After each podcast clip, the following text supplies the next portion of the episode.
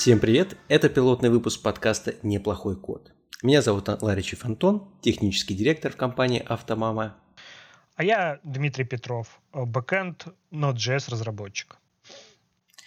В этом выпуске мы разберем, почему JS без типов не очень, как докинуть туда типы, ну и спойлер, почему мы все-таки выбрали TypeScript. В целом, JavaScript мне больше всего не нравится, это поддержка его.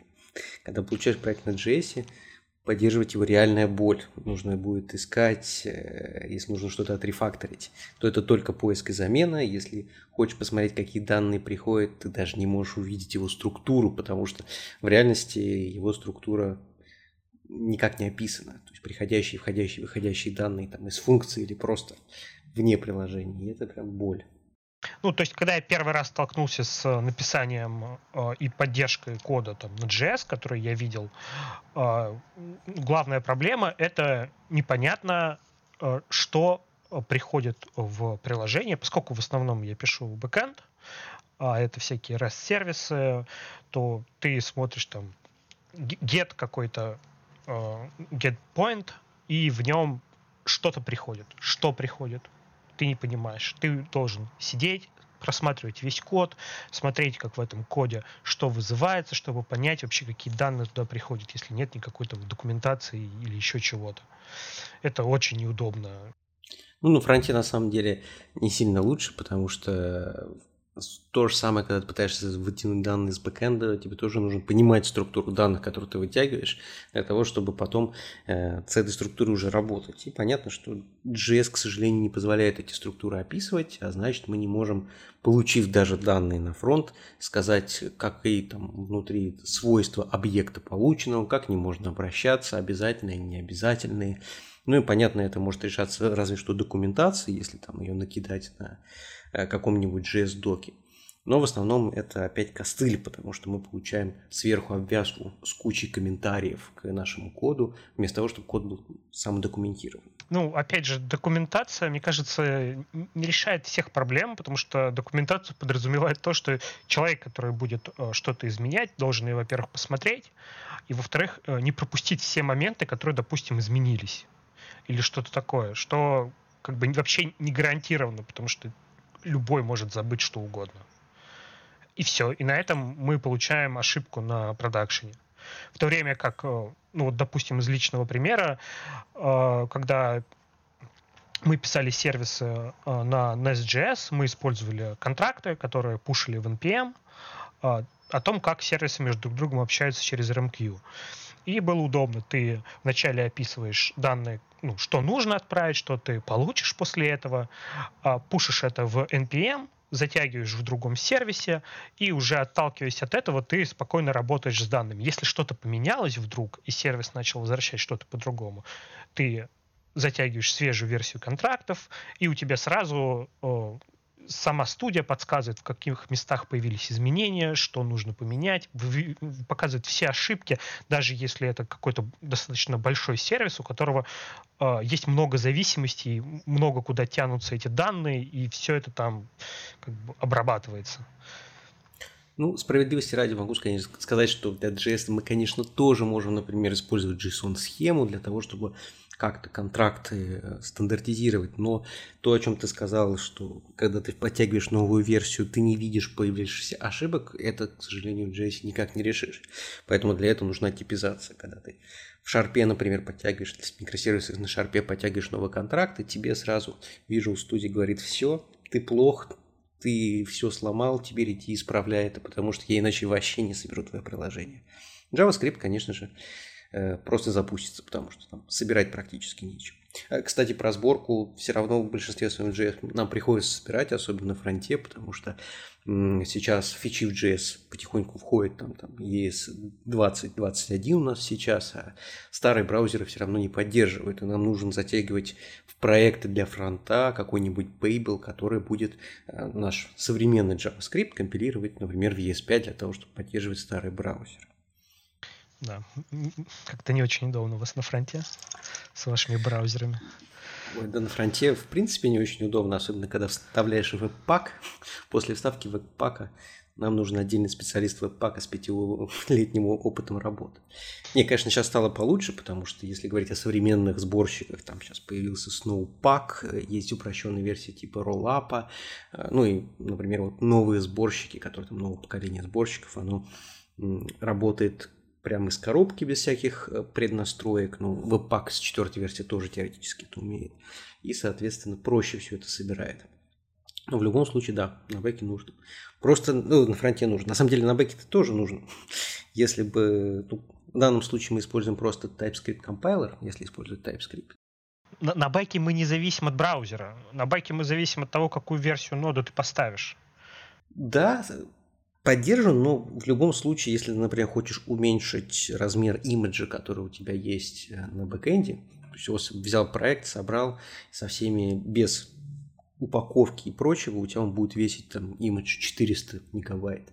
Если ты хочешь, чтобы он вмещался в 40-60 мегабайт, то все равно ты должен там исхитриться, веб-паком все это запаковать э, и в результате маленький джейсник положить в какой-то базовый имидж, который ну, будет вешать немного. Майнеры, конечно, у нас сейчас отбирают жесткие диски, но пока не все так плохо. Поэтому можно просто докинуть пару дисков, и все будет замечательно. В целом, да, на бэке согласен, это меньшая проблема в сравнении со фронтом на фронте. Приходится возвращаться сборкой. Вот, ну в чем еще минус как бы JS вижу, это автокомплит, то есть IDE-шечки сейчас начинают более-менее как-то валидировать, что мы пишем на JS, но это опять-таки лайфхак некоторый, а в зависимости по сравнению с тем же, что мы получаем там на GUI C-Sharp, где тебя строго твой э, языковый сервер говорит, так нельзя делать, пожалуйста, не делай так. Вот здесь ты обращаешься к свойству, которое может быть nullable, и все будет плохо. JS, конечно, это не сделаешь. Не знаю, я один раз ставил себе расширение для VS кода IntelliSense, которое подсказывает как раз для JavaScript там с помощью machine learning о том, что вроде как должно там быть, но, честно говоря, работает отвратительно. То есть, если код не типизировать и пользоваться чисто этой штукой, то, ну, не очень.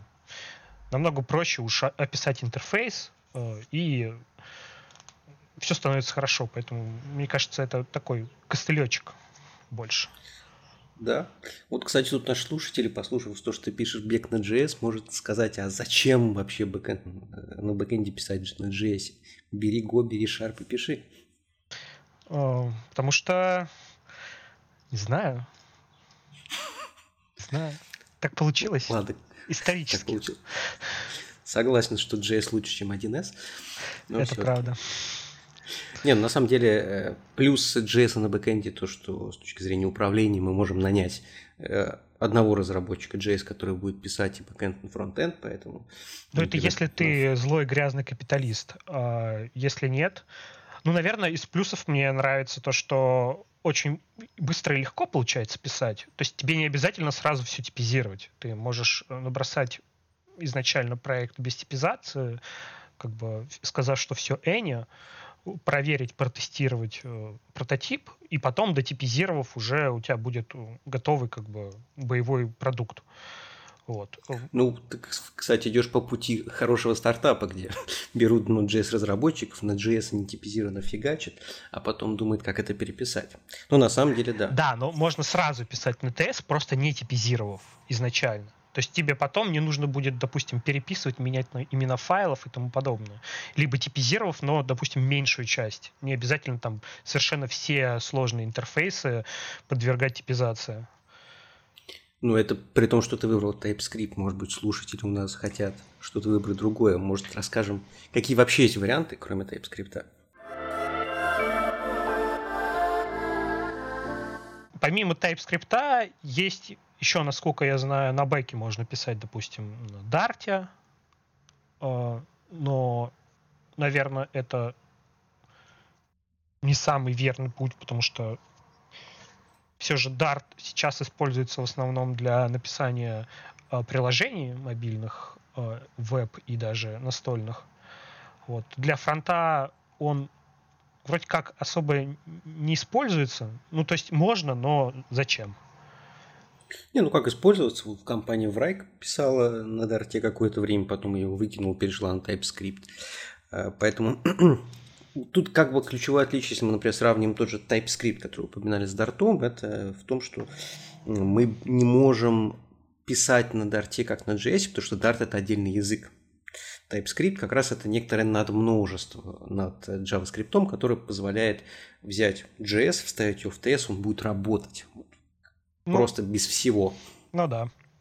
Вот, еще из... Если брать альтернативу бэка, я бы, наверное, выделил отдельно очень похожий Python, потому что это прям сильный конкурент, э, очень, очень похожий на то, как он работает на тот же э, TypeScript и JS, на ту же ноду.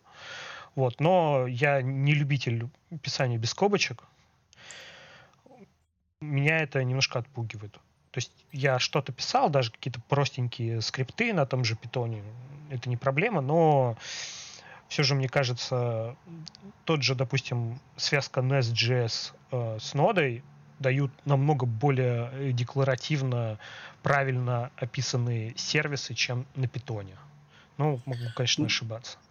Ну, Python, он как бы альтернатива, если ты готов писать на чем-то другом, кроме JS на фронте, потому что э, как бы TypeScript и Dart ты можешь использовать и там, и там, тем самым сэкономим время для разработки и э, получив фуллстек разработчиков. А если ты ну, если я не ошибаюсь, можно тоже... же на питоне писать фронт через э, один э, э, какой-то фреймворк. Ну, нет, Python, конечно же, не может исполняться в браузере. То есть Python, возможно, там есть что-то, что делается через WebAssembly, когда мы собираем WebAssembly, отправляем его в браузер и там пытаемся работать уже через прослойку. Но в целом WebAssembly на текущий момент имеет статус более экспериментальный, чем реальные проекты, на которых мы можем это сделать.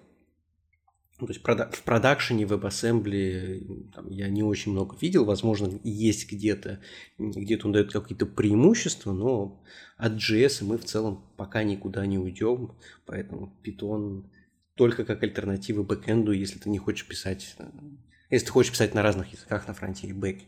Ну вот Python, ой, Django разве? Это же веб-фреймворк.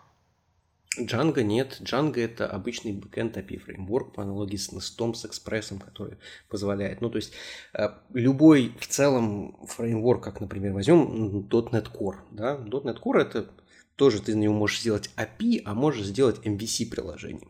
MVC расшифровывается как модель, модель контроллер View, где View ты тоже описываешь в каком-то синтаксисе э, внутри твоего шаблонизатора в, ну, в питоне ты тоже можешь шаблонированно, шаблонированно все это описать, но в любом случае, если ты хочешь, чтобы у тебя приложение было интерактивным на фронте с точки зрения JavaScript, не просто ты переходил по страничке, а тебе там в зависимости от твоих данных бэк выдавал какой-то шаблон, а ты хочешь интерактивный single-page application, которое бы могло иметь какую-то логику на фронте и делать запросы к бэку, то здесь в любом случае тебе необходимо будет писать полноценное приложение на JS, потому что ничего кроме JS, ну, JS и WebAssembly это все, что исполняется в браузере. Поэтому Django, он подойдет, он, он хороший фреймворк, один из самых популярных там, в текущий момент с точки зрения Python, его активно можно использовать, но опять-таки в большинстве своем э, компании используют связку Django, там, Django View, Кроме, как бы, если говорить вот про те языки, которые не являются другими языками, как э, мы сказали, Dart это все-таки отдельный совершенно язык, то можно еще рассмотреть Flow. Flow и TypeScript это те языки, которые, по сути, добавляют типы в JavaScript, при этом не меняя сам язык. Ну, про Flow, опять же, сколько я не слышу, каждый год выходит статья на Хабре, что мы перешли с Flow на TS, потому что потому, потому что Flow умирает, а TypeScript живет. И обычно вывод в конце простой, что если вы начинаете проект, и он там думаете, что выбрать, выбираете TypeScript, а если уже на Flow, ну, либо так живите, либо переписывайте, если это нужно. Ну, у Flow как бы есть, у него следующая парадигма, он просто берет JS-файл, и ты можешь туда докидывать типы. Потом есть компилятор Flow, который это все обрабатывает, выдает информацию об ошибках типов, ну и в результате выдает JS. В принципе, похож на TypeScript. Единственное, что у TypeScript использует свои расширения как бы, файлов, свой немного синтаксис и свои дополнительные функции. То есть, если в TypeScript мы можем там взять э, что-то типа enum, абстрактного класса или еще что-то, какие-то концепции, которые находятся внутри TypeScript, то Flow это больше э, дополнение типами обычного JS.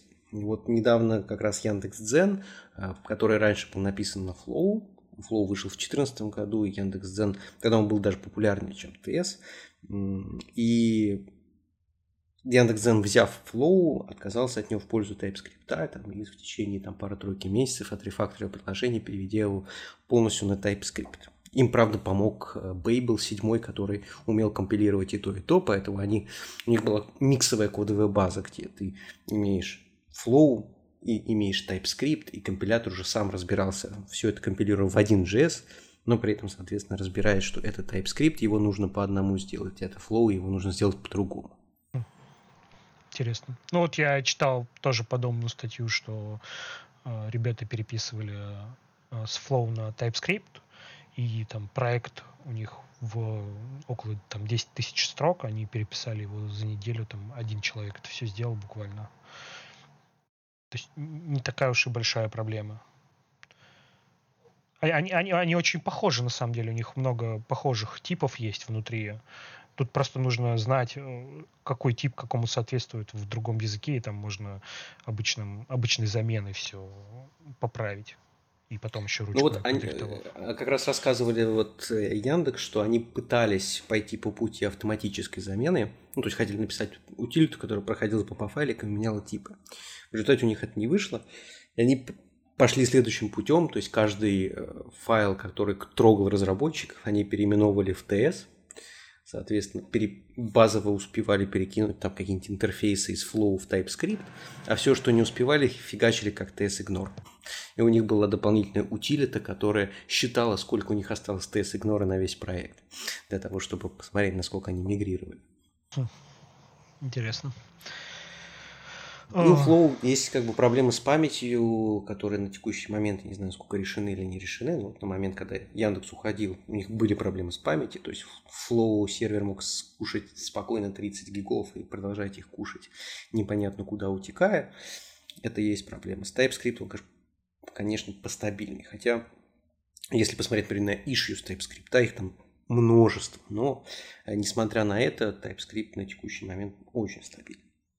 Ну и как бы мы еще не затронули альтернативные еще языки, которые тоже не являются над множеством, но теоретически вы можете использовать. Все эти языки функциональные. Если вы вдруг обожаете писать на шарпе, ой, на шарпе, на F-Sharp или на Haskell, то тогда вот можно смотреть в эту сторону.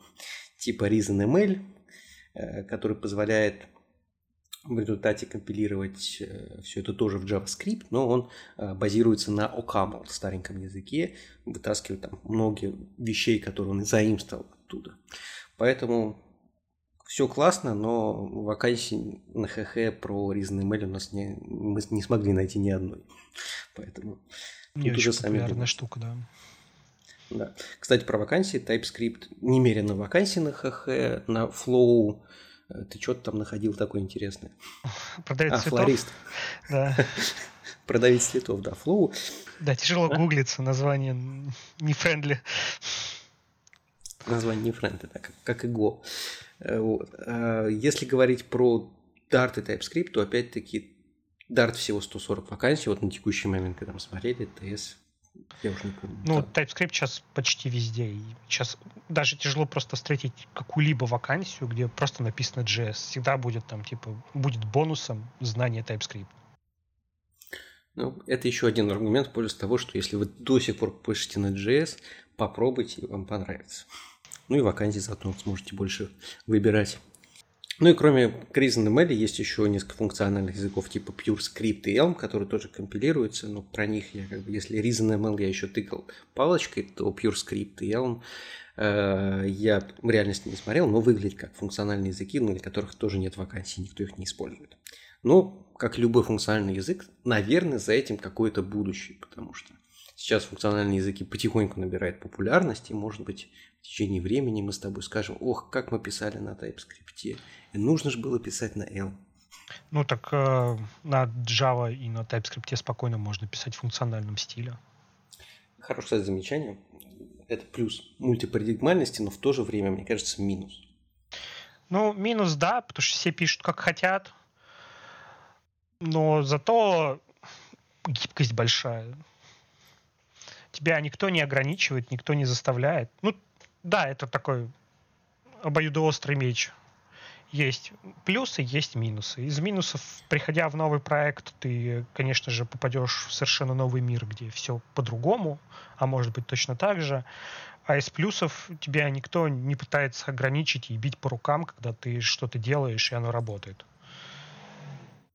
Да, ну, тут как бы это может решаться договоренностью в команде, типа Например, команда решила, мы пишем только в ОП стиле, и не нужно тут вот этих страшных редюсов, которые никто внятно не может прочитать. Это тоже договоренность, которую можно соблюдать. Но между проектами действительно может быть различие, и оно будет достаточно большим.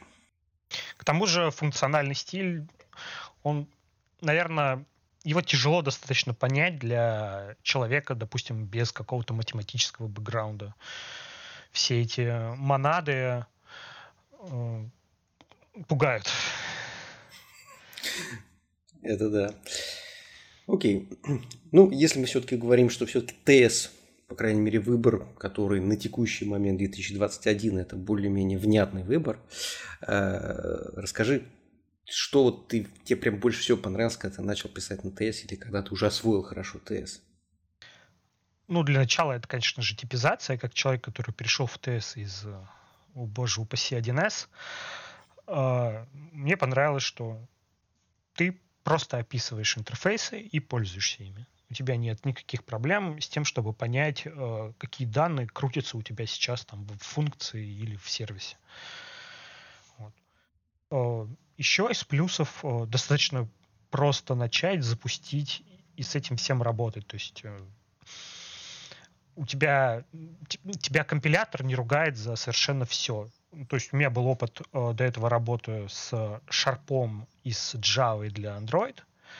И там, конечно, даже вот начать писать, запустить, то есть что-то написать и запустить, э, бывало тяжело, потому что на тебя сразу там сыпятся ошибки, тебе сразу говорят, что ты не прав, и очень долго ты преодолеваешь вот эти вот все преграды, разбираясь с самыми банальными ошибками, которых я не особо много встретил в TypeScript. Ну, если вот брать там еще Nest, были подобные моменты, но это, наверное, больше с архитектурой фреймворка связано.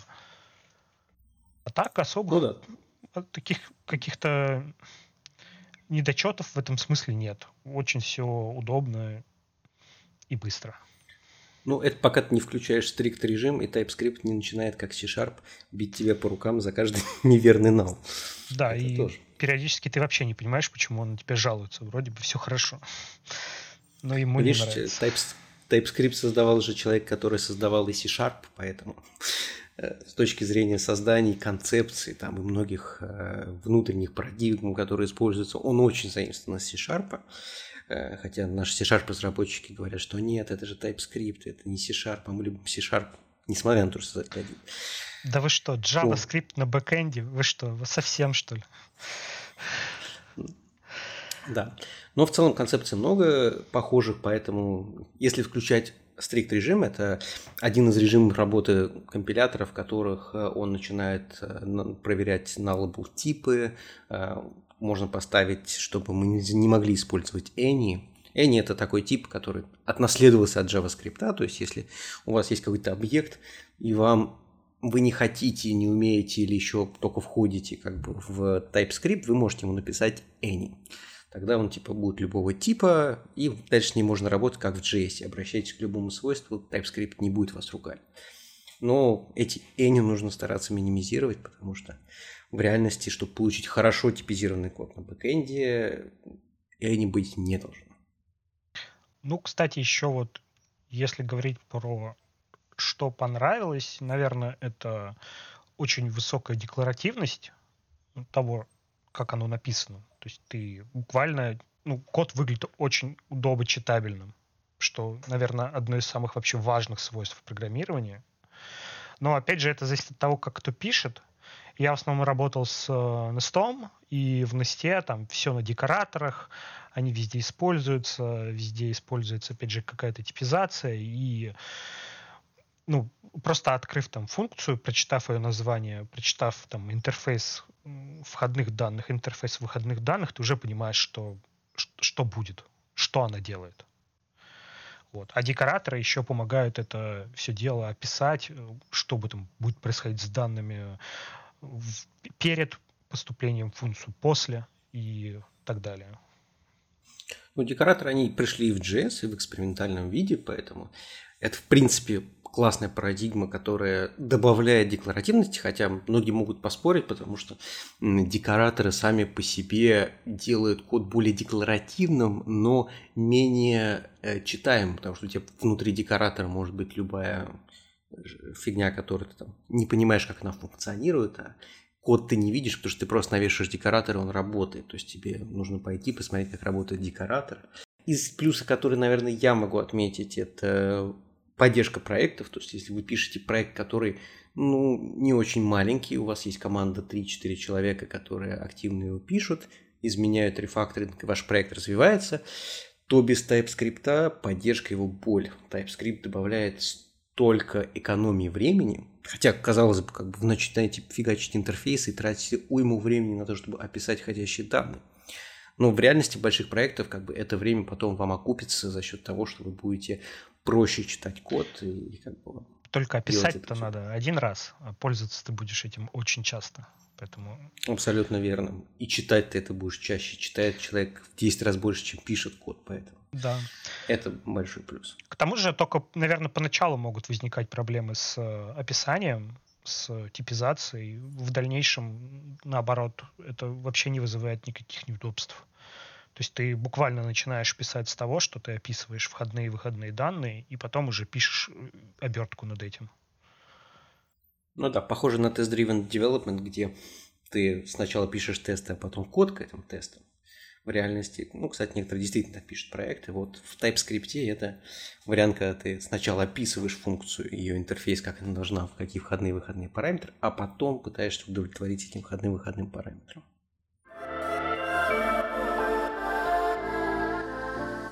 Где писать в TypeScript? И о чем писать?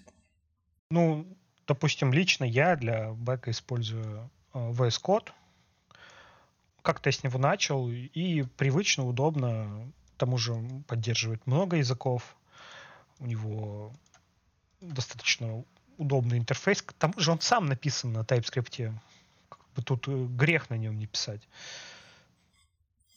Ну, видимо, тогда я грешник, потому что кроме VS Code я активно использую еще WebStorm.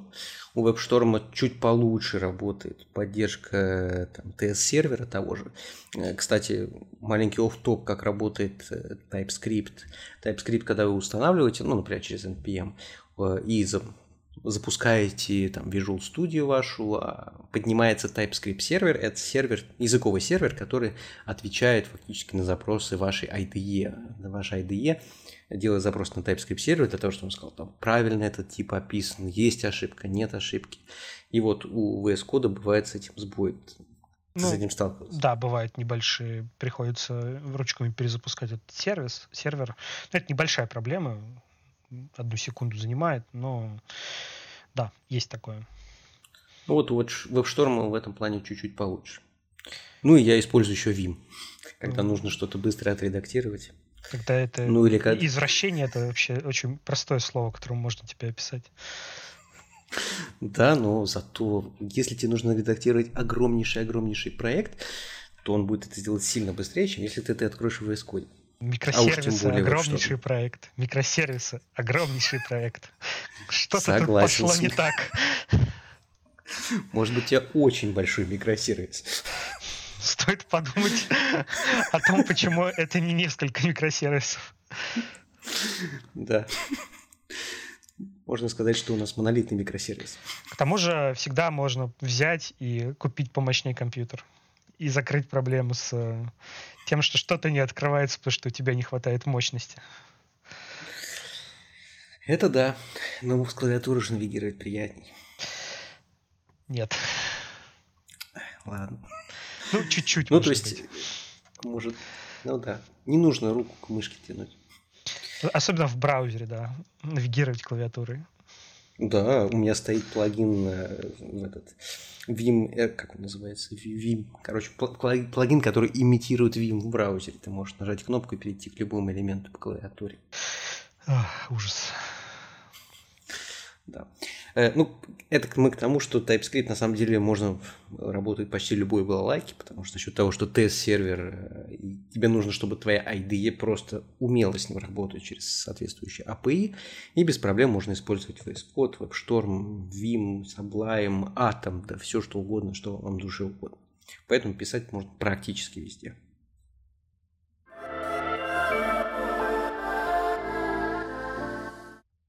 Ну, что бы ты посоветовал людям, которые вот начинают писать ТС, вот вспомни себя N лет назад, когда только начинал о нем писать, что бы ты посоветовал людям, как им начать и куда двигаться? Ну, в современном мире, на самом деле, достаточно просто можно начать, используя, опять же, тот же Nest, как фреймворк, потому что у него есть удобный CLI, через который можно начать сразу же проект, который будет работать. А, дальше только пишем код. Тут, конечно же, опять же, возникнет проблема с тем, что будет вообще непонятно, что там загенери... сгенерировать за модули, сервисы и тому подобное.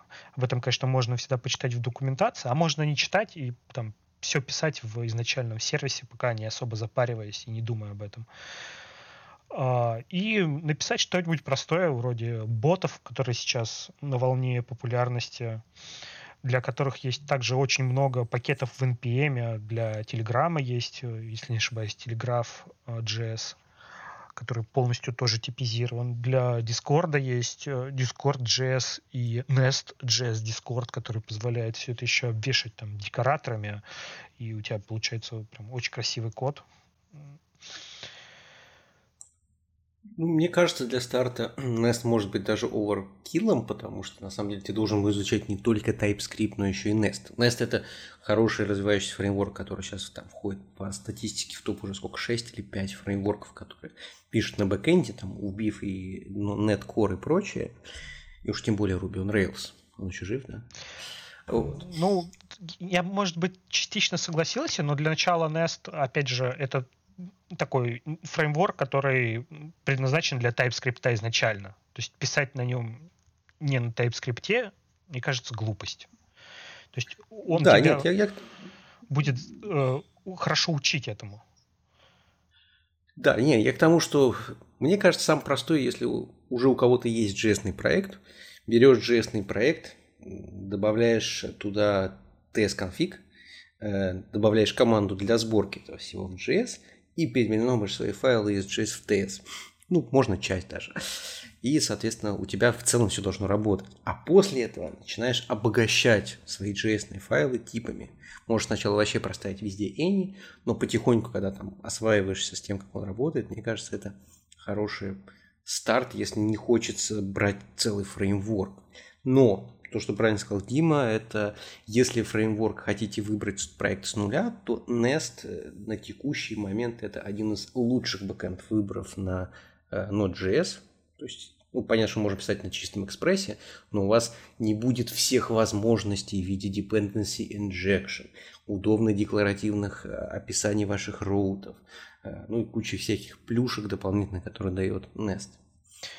Ну и к тому же Nest э, учат э, правильной архитектуре сервиса изначально, что тоже очень хорошо. То есть э, он изначально пишется на модулях, которые позволяют быстро рефакторить и даже выносить целые отдельные куски, допустим, в другой микросервис. И это правильно, потому что архитектура приложения, я считаю, далеко вообще не самая то есть это, наверное, одна из ключевых вообще вещей в написании кода. Ну да, ну про Nest, мне кажется, можно сделать целый отдельный подкаст, потому что там много фичей, которые можно детально обсудить. Но в целом Nest действительно хороший выбор для старта, если вы стартуете проект. Если не стартуете, берете ваш текущий фреймворк, пускай это Express, если вы пишете на бэк, если это React, пожалуйста, React на фронт. Туда легко затаскивается TS, кстати, например, React, э, там, Angular вообще изначально TS, тут у вас как бы вариантов нет. Если вы пишете на Angular, вы пишете на TS. Если вы, конечно, не Dart Angular, который, я не знаю, жив сейчас или нет. А, нет, по-моему, они, ну, они вроде есть, но, но не особо. Ну, да. Поэтому Тут как вариантов нет. Если React, для React без проблем Create React App теперь поддерживает TypeScript уже. Соответственно, Vue тоже из коробки TypeScript. Если даже о непопулярных фреймворках типа Svelte говорить, Svelte тоже с третьей версии поддерживает TypeScript. Ну и в целом, как бы комьюнити пакетов которое там, вы можете использовать в TypeScript, оно несоизмеримо выше, чем любым другим языком. Взять тут Dart или Flow. То есть вам нужен пакет, для него скорее всего есть types. С 95% вероятностью, если это пакет популярный. Если это какой-то маленький непопулярный пакет, у которого две звезды на GitHub е, ну да, возможно нет. Но для большинства популярных 95-99% что точно есть.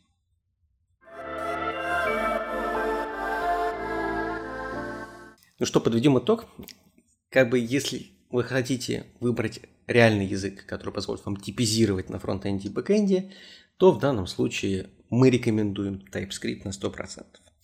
Если вдруг вам стянет функциональным языкам, и это ваш пэт-проект, где вы хотите просто потренироваться, как это работает, выбирайте ReasonML, PureScript, Elm, все что угодно. На продакшене не рекомендую, популярности нет, вы не найдете разработчиков, если вдруг нужно будет активно развивать и поддерживать. Да, к тому же, мне кажется, то, то, то, то как э, выглядит TypeScript, а это все-таки C-подобный язык, очень похожий на C-Sharp, даст вам огромные бонусы, если вы вдруг пере- захотите сменить ориентацию на языке и перейти на какой-то более строго типизированный язык. Проблем не возникнет, код будет читаться вполне удобно и понятно. Так вот, если вы вдруг пишете мобильные приложения э, и, соответственно, вы пишете, например, на Flutter, то Dart, понятно, ваш выбор. В данном случае Flutter достаточно популярен и развивается в течение времени. Если выбираете для веба, то Flutter, который for web, который недавно позволяет теперь писать приложение для веба. Э, я, честно говоря, не уверен в его production ready и то, как его сейчас можно использовать, поэтому я бы не рекомендовал. Ну и, соответственно, Flow, в данном случае в силу больших историй перехода с Flow на TypeScript, наверное, я бы не рекомендовал на текущий момент стартовать проект никому. Если вы уже пишете на Flow, то это хорошо. Можно на нем продолжать. Ну или посмотрите в сторону миграции на TypeScript. Всем спасибо за выпуск. Пока. Пока.